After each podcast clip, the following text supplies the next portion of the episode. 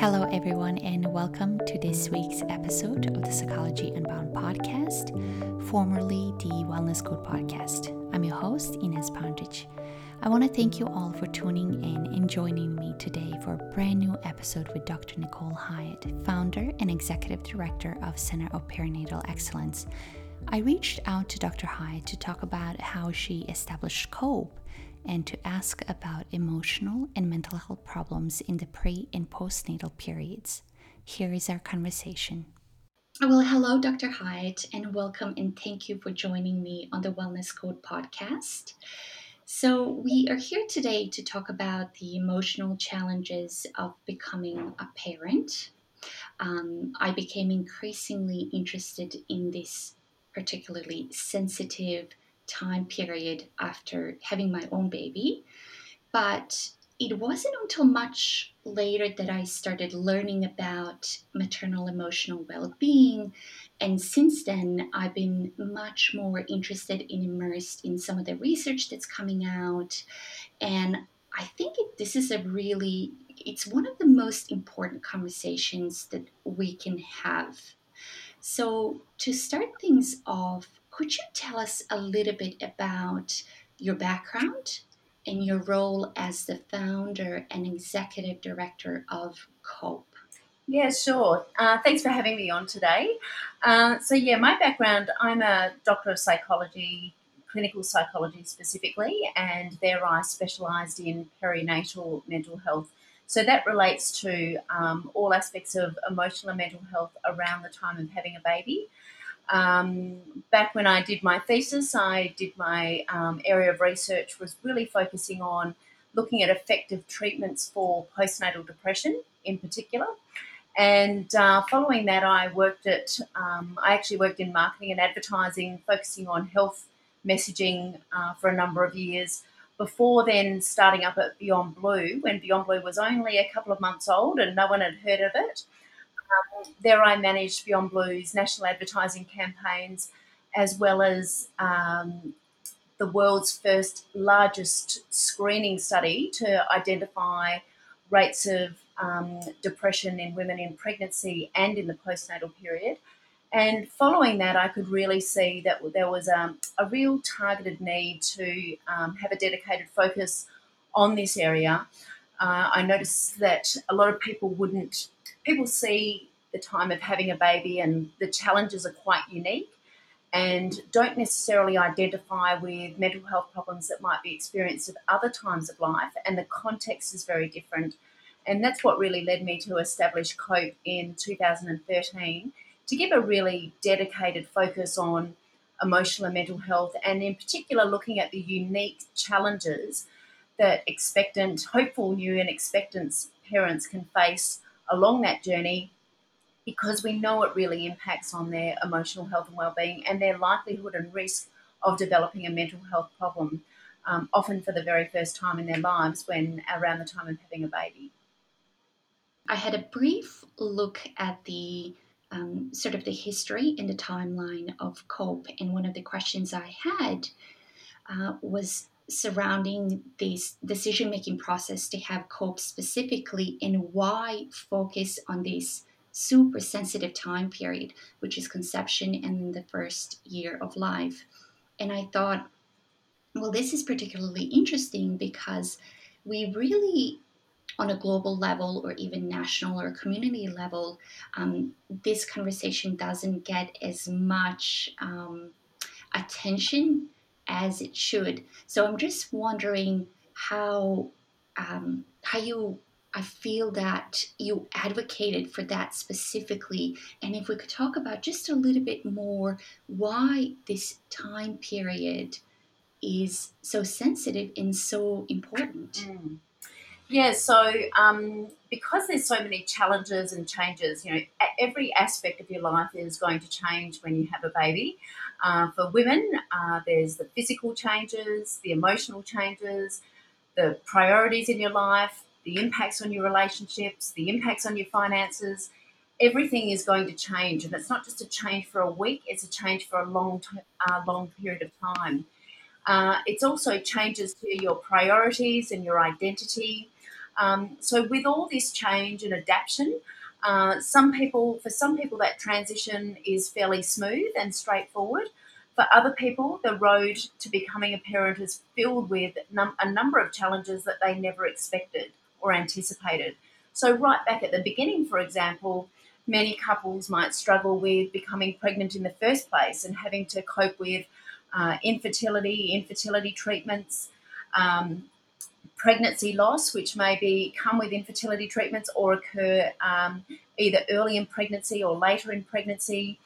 Um, people respond very different to pregnancy. Some people glow and look gorgeous and uh, feel, you know, look look spectacular. Others really struggle with major morning sickness or um, uncomfortable about the way their bodies feel and how they feel about themselves growing into this pregnancy. Uh, the birth is another example. Uh, we all often go into birth with great hopes that it's going to be a time where it's lovely meditation and candles and a wonderful birthing experience, but often we know that doesn't happen, and up to one in four or five um, couples will experience a traumatic birth, and that can then lead to longer term emotional and mental health challenges and adjustments, including post traumatic stress disorder, for example. Um, and then in the postnatal period, again, gee, there's a lot of adjustments there physically, your body, the changes to your body, um, breastfeeding, um, how you feel about the gender of your baby that you're that yeah. um, comes along. Um, some people find it very, um, you know, feel very attached to their babies. Others don't experience that um, immediate bonding with their baby. There are so many different challenges that can arise, and often we're not really talking about those challenges as a society. And um, as a result of that, when someone is um, not experiencing what they hoped for or expected, they often are left feeling like they're the only ones who are feeling or going through their experience. And they can feel very alone. So it's really important that we talk about these different challenges and how common they can be. Uh, let people remind people that they're not alone and of course, the impacts of all these changes and challenges has a dramatic impact on the likelihood of developing conditions like anxiety or depression, both during pregnancy and in the postnatal period. So we've got to be very mindful and aware about what those signs and symptoms are and ensure that we're getting help early. Because quite often we know that up to, from our own research at COPE, up to 74% of women who experienced anxiety and depression either during their pregnancy or in the year after having their baby did not seek help until they reached the point that they could no longer cope. And um, so we've missed an opportunity for early intervention or getting help early, but it's rather people are waiting till they're getting to crisis point. And by doing that, um, the condition has often developed or become much more severe the impacts on the condition of the condition on their life, their relationships, their ability to bond and attach with the baby can all be compromised. So it's very important, just like we do routine blood tests and ultrasounds to identify if anything's wrong um, or anything needs to be managed or treated physically. We also need to be really monitoring emotional and mental health um, because we know that up to one in 10 women will develop depression in pregnancy this will increase to one in seven in the postnatal period, and up to one in five women will experience an anxiety condition both during pregnancy and in the postnatal period. So these are very common, and many people are going through this, but often they're not aware and don't seek help early. What are some of the signs that we could better recognize within ourselves that hey, actually, I think I need support. I think I need help. I don't think this is um, something that I should be dealing with on my own. And how we can do a better job of recognizing that. Because as a new mom, thinking back on it, I spent a lot of time reading about, you know, how to how babies sleep and um, what it you know about the developmental stages i honestly don't recall learning or reading about much about the mother's well-being and emotional health. Yes that's right and um, you're absolutely right because there are so many changes on so many levels it's very easy to put things down or attribute um, signs and symptoms to other factors So, for example, in pregnancy, it's very common that people think, oh, it's just hormones. It's just the hormones that are making me very emotional or really easily upset or very sensitive. Um, it's just the sleep deprivation because I've had an unsettled baby, I haven't had sleep. So it's um, it's very easy to attribute things to the context. But really, the golden rule that I would use here is um, if you're um, finding it, you know, constantly feeling that either, for example, in relation to um, depression, if you're feeling really sad or down or finding it difficult to get through the day and feeling this on most days, generally we would say for seven days or more, you're feeling sad or down or having a lack of interest or pleasure in life or not being able to enjoy life with your new baby or um, when you're expecting a baby. And also being um, impacting on other things. So, not having any motivation or energy, not enjoying things that you used to do. Um, these can be common signs of depression, for example. Uh, so, if you're feeling like that over seven days or more, that could be an, an early indicator that you might be experiencing depression either during the pregnancy or the postnatal period. And similarly with anxiety, we know what it's like to feel, you know, nervous before doing a presentation or nervous before um, we're put into a stressful situation. But some people feeling are feeling those ongoing feelings of worry or apprehension on an ongoing basis, and that's not necessarily related to an external factor or an external stressful event. So that could be a sign of an anxiety condition. So it's really important to really monitor how you're traveling if you've noticed changes in yourself or even in someone else. Um, and be aware of these common signs and symptoms um, and you know really check it out early because it's the natural tendency is just to brush it off and say it's just this or it's just that it's just sleep deprivation it's just hormones it's just whatever um, but as a result of doing that we don't have the opportunity to identify uh, underlying condition in its own right. Um, and it's very true with these conditions that you, the faster you get help, the faster you can recover. Just like treating, um, you know, just, uh, diabetes when it's the blood sugar levels are low, rather than waiting until it's become at a point that is critical. It's much easier, and the range of treatments um, is much easier when you're getting to it early. The same applies for anxiety and depression.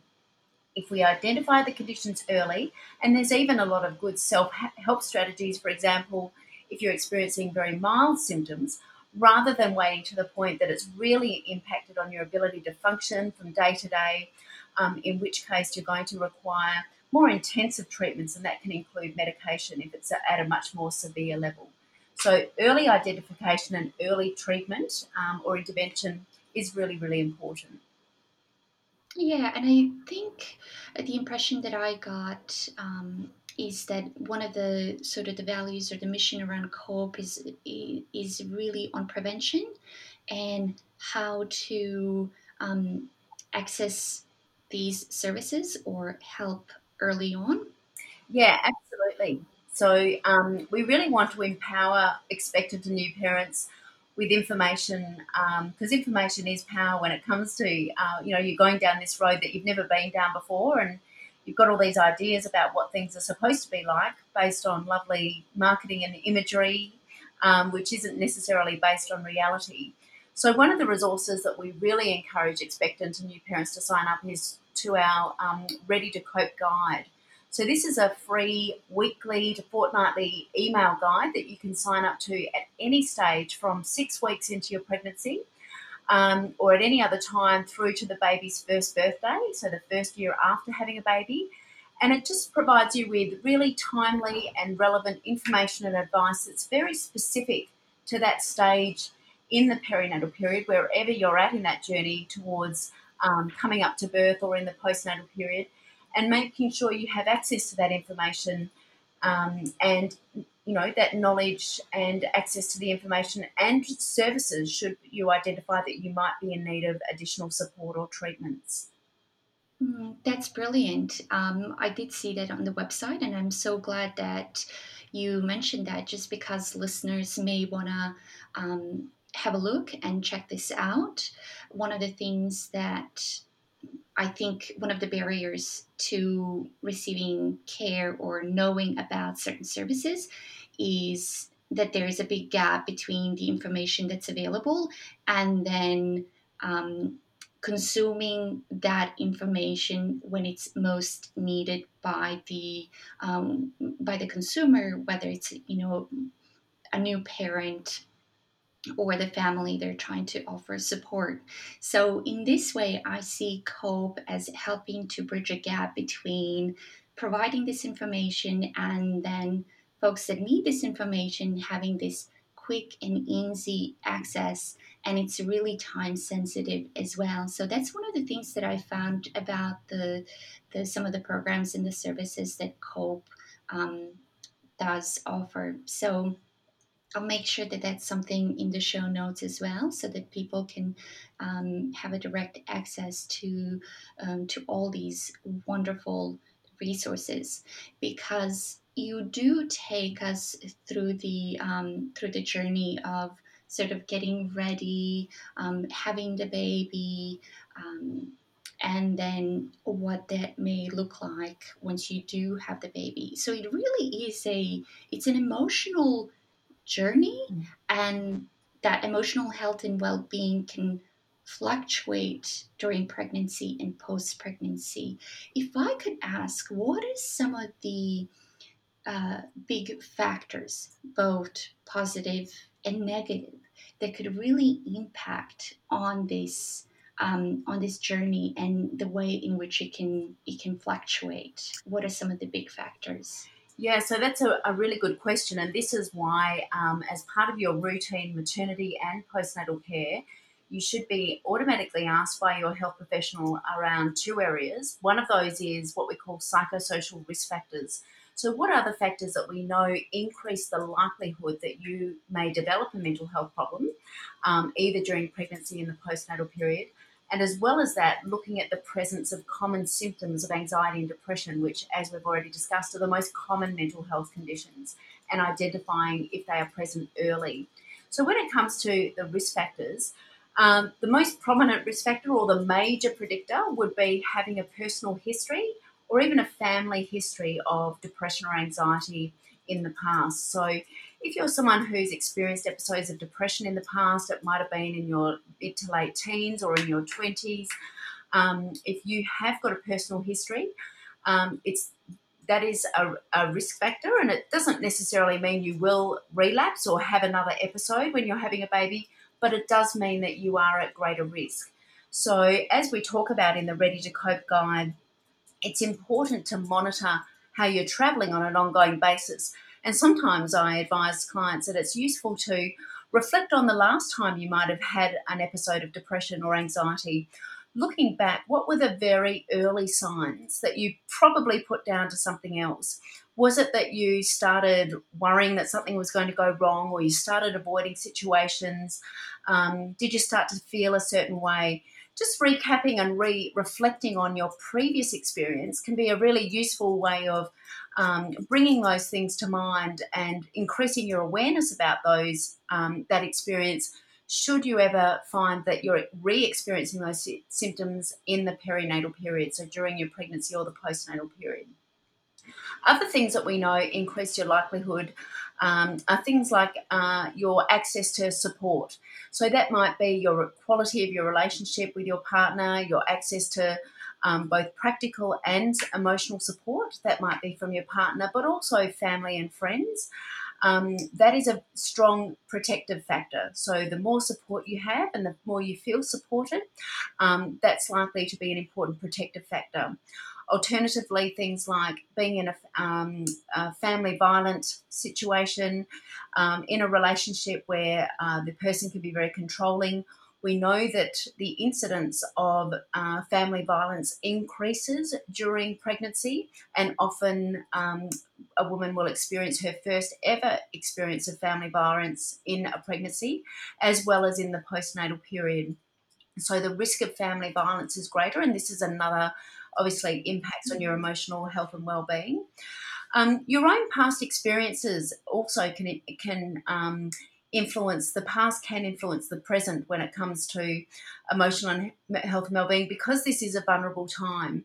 So if you've experienced for example um, a, um, a, poor relationship with your own mother it's natural when you have a baby that you you don't really have any reference points so often you will reflect on your own upbringing or your own relationship with your own mother. And if that wasn't a good experience it can make you feeling leave you feeling more vulnerable um, as you reflect on maybe that negative experience and that negative impact on your upbringing, and that can increase your vulnerability.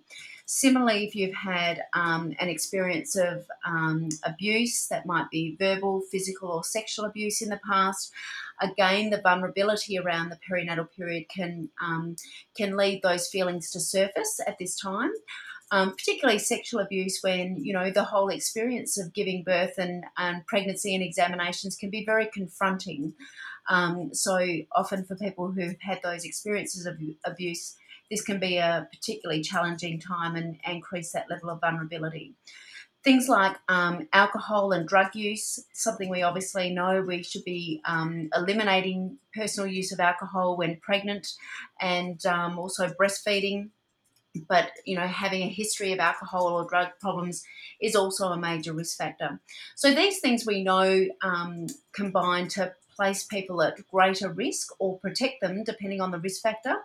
And for these reasons you know if you're having good quality antenatal and postnatal care your health professional should be asking about these things to give you a really good idea about well am i someone at risk and these are the sort of things we also do cover in the Ready to Cope guide, just so that you can have that opportunity to reflect and, and consider well, do I have any risk factors? And is there anything I can do anything about? Some of the things you can't change. You can't change your personal history of mental health problems, but there are things that you can do, like we described, of reflecting on the early signs and getting onto it early should you notice changes in yourself or someone else.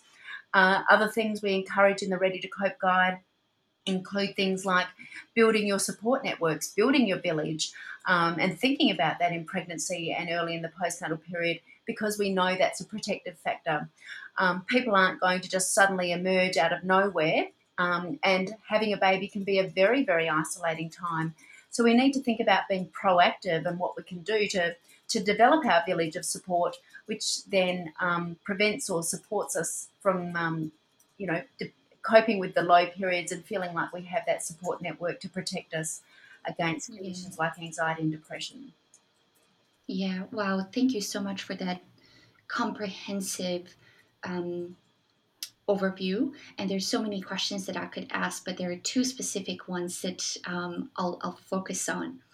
The first one is, and you've mentioned this a little bit, how mood and our emotional well being during this time period can impact on secure attachment or helping us cultivate um, attachment and bonding with with our with our baby and so how does mood and emotional well-being impact on that i know there's some really amazing research that's coming out where they're looking at um, maternal mood and how that could impact on the um, brain development uh, both during pregnancy and after. So I'm just wondering whether you could comment on that just a little bit. Yeah, absolutely. So if someone is experiencing um, depression, particularly for example, um, their ability to get to get any joy or pleasure out of anything is really inhibited. So um, everything's just so hard. Getting through the day is so hard. They don't feel anything. They don't experience. Um, often people describe themselves as feeling numb. Um, they want to withdraw because they're getting nothing back. They've got no energy to put out there to get anything back. So, part of depression, the nature of the condition itself, leads people to retreat into themselves, and um, as a result of that, you know, not having the energy, um, this impacts on their ability to um, obviously respond and connect with their baby as well. So, um, a mother who is depressed is likely to have less eye contact with the baby. They're not getting anything out of the baby. They might feel nothing towards the baby. And I also just want to make the point that sometimes a baby is born and people are expecting this wonderful instant falling in love with the baby. And for some people, that just doesn't happen. Um, and in those con- those situations, you know, rest assured, with time, um, often that that attachment does develop, and there's lots of strategies that you can do. Just things like baby massage, um, and you know, time with the baby and engaging with the baby. Just you know, I always think it's important to keep in mind that some relationships, like life in general, some relationships take more time to develop, and that can certainly also be the case uh, for, with someone who might not feel that instant warmth and love um, for their baby. Give it time, and there's great things that you can do to really increase that bonding attachment with the baby. But for a mum who is um, depressed and not able to get any joy out of anything, this will also include getting joy out of the baby, not having energy. Everything feels like such a chore. So there is often, as a result of the depression, less engagement, less interaction, less proactive um, activity from the mother to stimulate the baby. And of course, we know that babies grow and develop. Part of their infant development and their brain and neurodevelopment is around stimulation, and that includes the stimulation, the eye contact, the noises from the mother, the, the talk from the mother, and or the father these are very th- important things to stimulate that neurodevelopment in the baby as well as um, increase the attachment between the mother and the father and the baby so if a woman is very depressed her ability to engage in that and um, her energy to do that is going to be compromised so this is why it's really important again to identify and treat these conditions early so that you are better so that you're well to be able to then give out and look after and also build that secure stimulation and attachment uh, with the baby. But that's very, very difficult if you are uh, very anxious or depressed. Yeah. And it does have, um, it could potentially have long lasting, um, impactful consequences for both um, the child and from for, for the mom as, as well. Yes, so there has been um, research that shows the, the significant impacts in the the immediate term, the mid, and right through. I mean, if the depression goes on for a longer period of time, we also see impacts in um, even those children as children and adolescents, and even into adulthood. Um, but the important thing, I suppose, to remember is also um, getting help and rebuilding those relationships can be very not only preventative but can also undo those negative effects as well. So it's never too late um, to be proactive about getting that help. Um, and um, it can have a very positive um, immediate and long term effect. But long, ongoing, untreated illness um, has really significant impacts not only for the mother, as we've discussed, but as you know, also for the baby. And let's not also forget about the partners we know that a, a father, for example, is 50% more likely to develop depression himself um, if the woman is, is depressed. So we know it impacts on the ability of the woman for her own well-being, but also um, on the broader family unit. So the whole the whole family is really affected. Yeah, and that's um, a few times during this conversation you have mentioned the role of the father or the partner, and I love that because it's a crucial element in the relationship. And again, it's something that we really don't talk about a whole lot. But if we look at developmental science and if we look at some of the research and folks such as yourself who, who feel extremely passionate about this work, over and over again, what I hear is the importance that the father plays in supporting the mother and then through that supporting the child and um, and also how this new journey being a parent impacts on them as well on the on, on the partner. And it's something i feel like that this is something we need to talk about more to really harness the almost like the the positive energy or the power that is that is there that could be developed and cultivated again so that, that the family unit could be supported. So thank you so much for shining a light on that. And i think on the cope website as well people will definitely find um, some really good resources on that as well. Yes also have uh, just mentioned there that we uh, the ready to cope guide that um, is available for women to sign up to um, it's also available for dads. So dads get their own special set of messages around the unique adjustments that they will experience. Obviously, um, quite often for fathers, the reality of becoming a parent doesn't really hit until the baby's born, whereas the woman has had time to um, sort of adjust to psychologically and emotionally adjust because there's changes to her body. She can feel the baby, she's connected to the baby.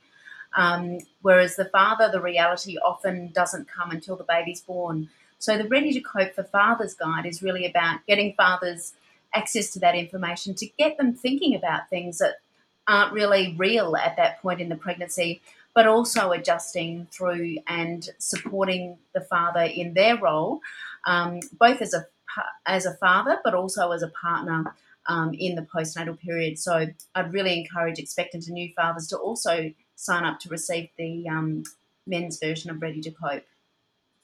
This may take us off track a little bit, but I have to ask um, the importance of fathers um, and our partners having that time off initially be helpful just to take a minute or two to talk about fathers having the space and time as well to bond with the baby or having that parental leave to stay with the family. I mean, how important is that?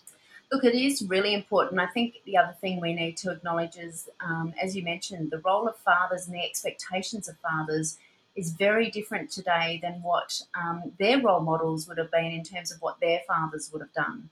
So, you know, when growing up, um, my father was much more the breadwinner, and mother was more likely to, um, to be the main caregiver of the children. Um, whereas fathers today, there is the expectation that it's a lot more 50 um, 50 or equal, everyone's doing everything. Um, and for dads, that's without that previous role modeling or experience, it's it's a very different role and um, a, a, different world when it comes to to fathering in um, the current millennium compared to what it was in the past. So a lot has changed and continues to change in terms of the expectations um, of fathers. We also do at COPE, we work with um, an organisation, Transitioning Well and WorkSafe at Victoria, around looking at programs for organisations. Um, we know that a lot of organisations are realising that there's a, ne- a strong need to um, be more receptive and supportive of parents who are working. Um, there's a lot more fin- financial pressure for parents to be often both working, um, and that adjusting to par- with parenting and that interface between parenting and work is a constant juggle.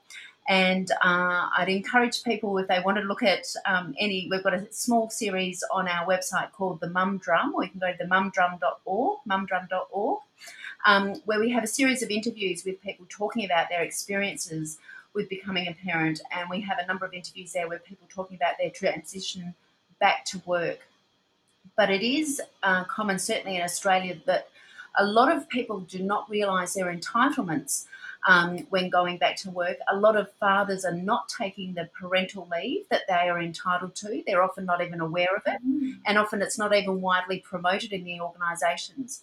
So it's really important um, for fathers as well as for mothers um, to have that discussion in the pregnancy um, or early in the pregnancy with their managers, their human resources within their organisation about what their entitlements actually are and having that conversation with their managers and um, employers around what what sort of parenting journey and how do they feel that working and family life and, and working life will come together and what that looks like. Because not having the conversation can limit your options and um, there's a lot of change and development in this space. But yeah it is true that a lot of fathers still to this day do not take their entitled leave that they're um, which they can access the changing roles of parents and more parents working, organisations are becoming increasingly aware about their need to be supportive, uh, look at flexibility in the workplace, look at how they can work together with the parent um, as an employee as well as the employer to really make this a win-win situation. Um, you know the cost of losing losing staff um, to because the it, the organisation is not flexible um, or not accommodating and um, you know, respecting the needs of new parents, we know that as, as well can lead to increased fatigue or accidents in the workplace.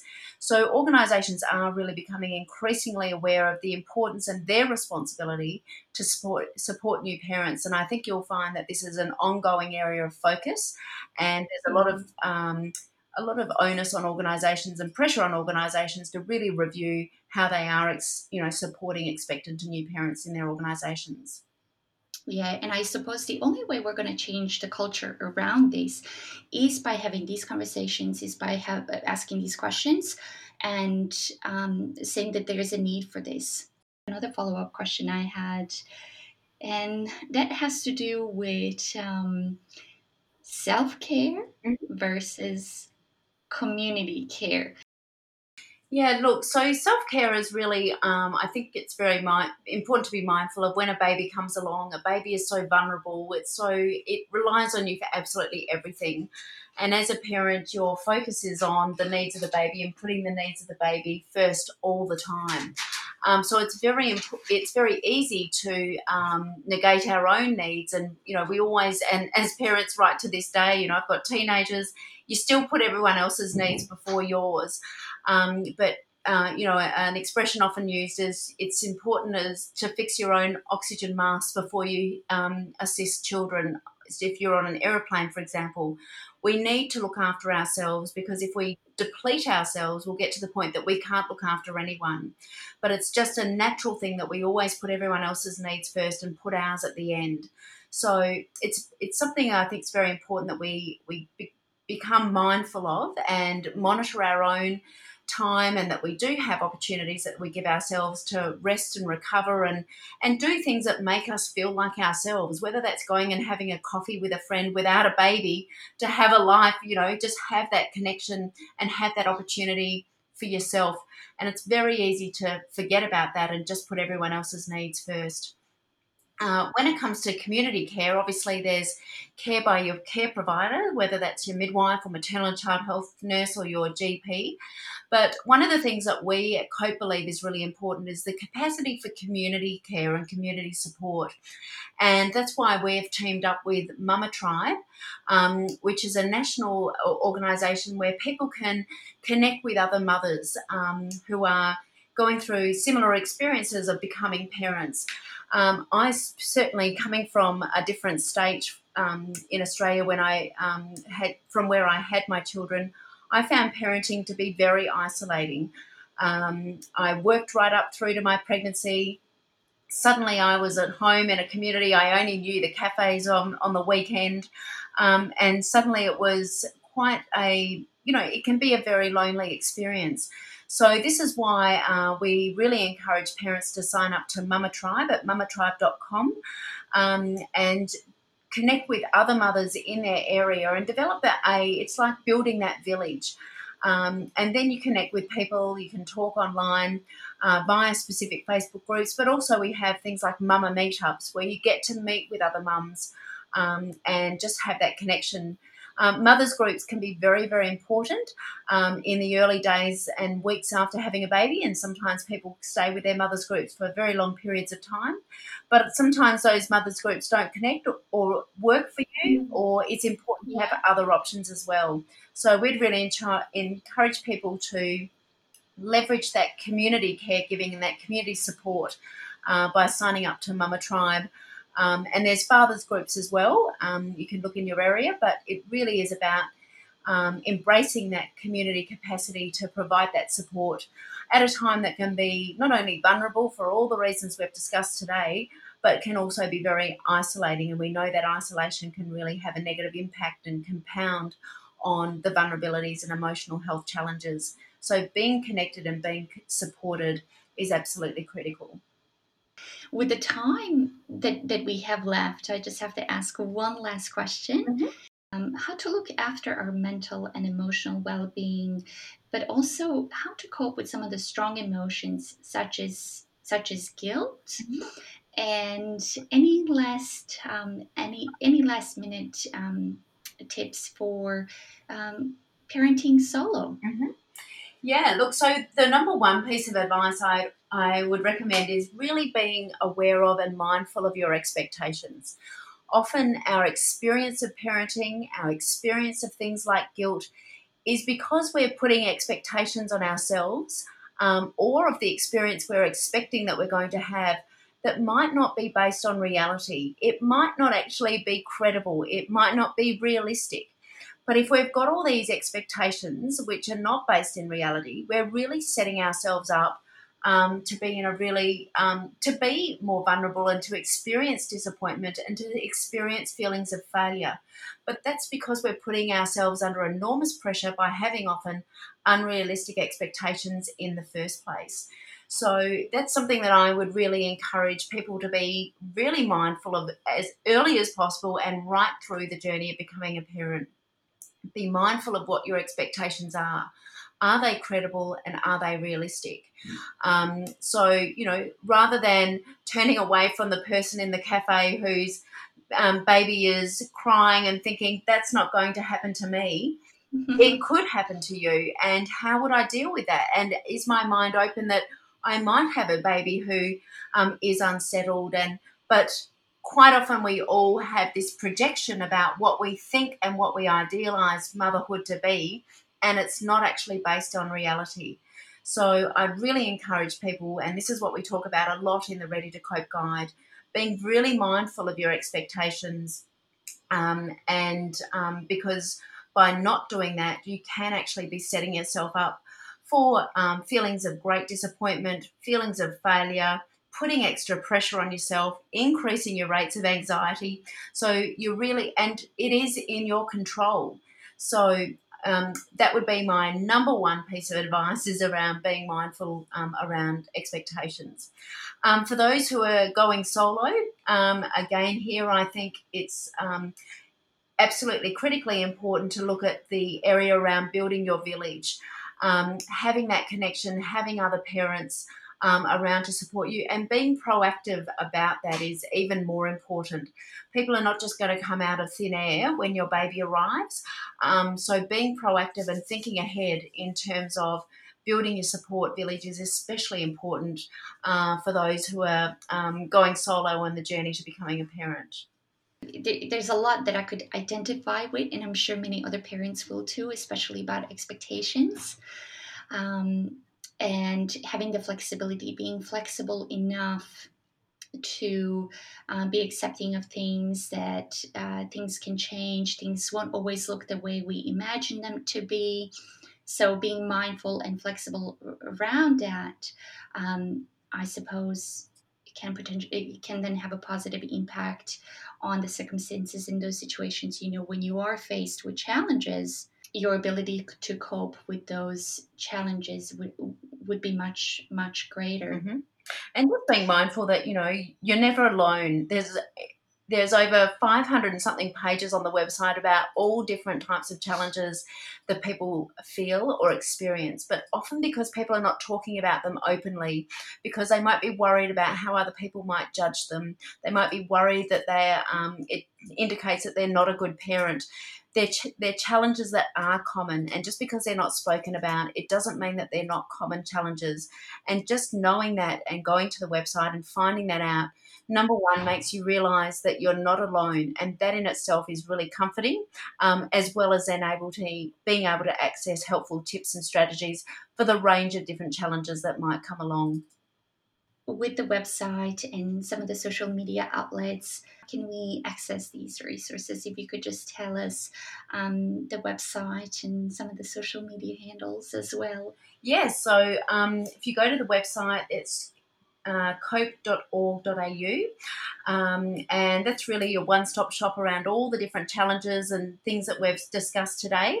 Uh, you can sign up from the website or go straight to readytocope.org.au to sign up for our emotional and health and wellbeing guide throughout pregnancy and the first year. Uh, we also have our Instagram page, uh, cope.org.au, or our Facebook is Cope.org, um, and also we have um, Twitter as well if you want to get the, the daily feeds on different topics. Um, so, yeah, we'd really encourage people to uh, go to the website and follow us on social media, and of course, connecting with through. Um, the Mama Tribe is a great way to connect with people and meet like minded mums um, and feel supported throughout your journey into pregnancy and the first year of parenthood and years after. Dr. Highet, thank you so much for having this conversation with me today. I learned a lot. There are also resources and information um, uh, for um, health professionals as well on the website. Yes, so um, COPE is a developer of the Australian Clinical Practice Guidelines. So these are uh, really the, the best practice when it comes to providing screening and antenatal and postnatal care. So certainly there's whole sections on the website specifically for health professionals. We have online training programs for health professionals. We have fact sheets, resources, the guidelines themselves, screening tools. So there is a, a wealth of information uh, also for health professionals as well as um, expectant and new parents.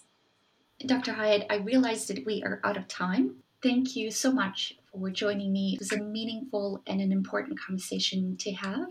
And I just wanted to say thank you for for the work that you've been doing. And thank you so much for joining me on this episode today. Thank you. If you'd like to learn more about the topics and resources we discussed in this episode, please visit cope.org.au. For show notes, please visit inezpancic.com. Thanks for listening.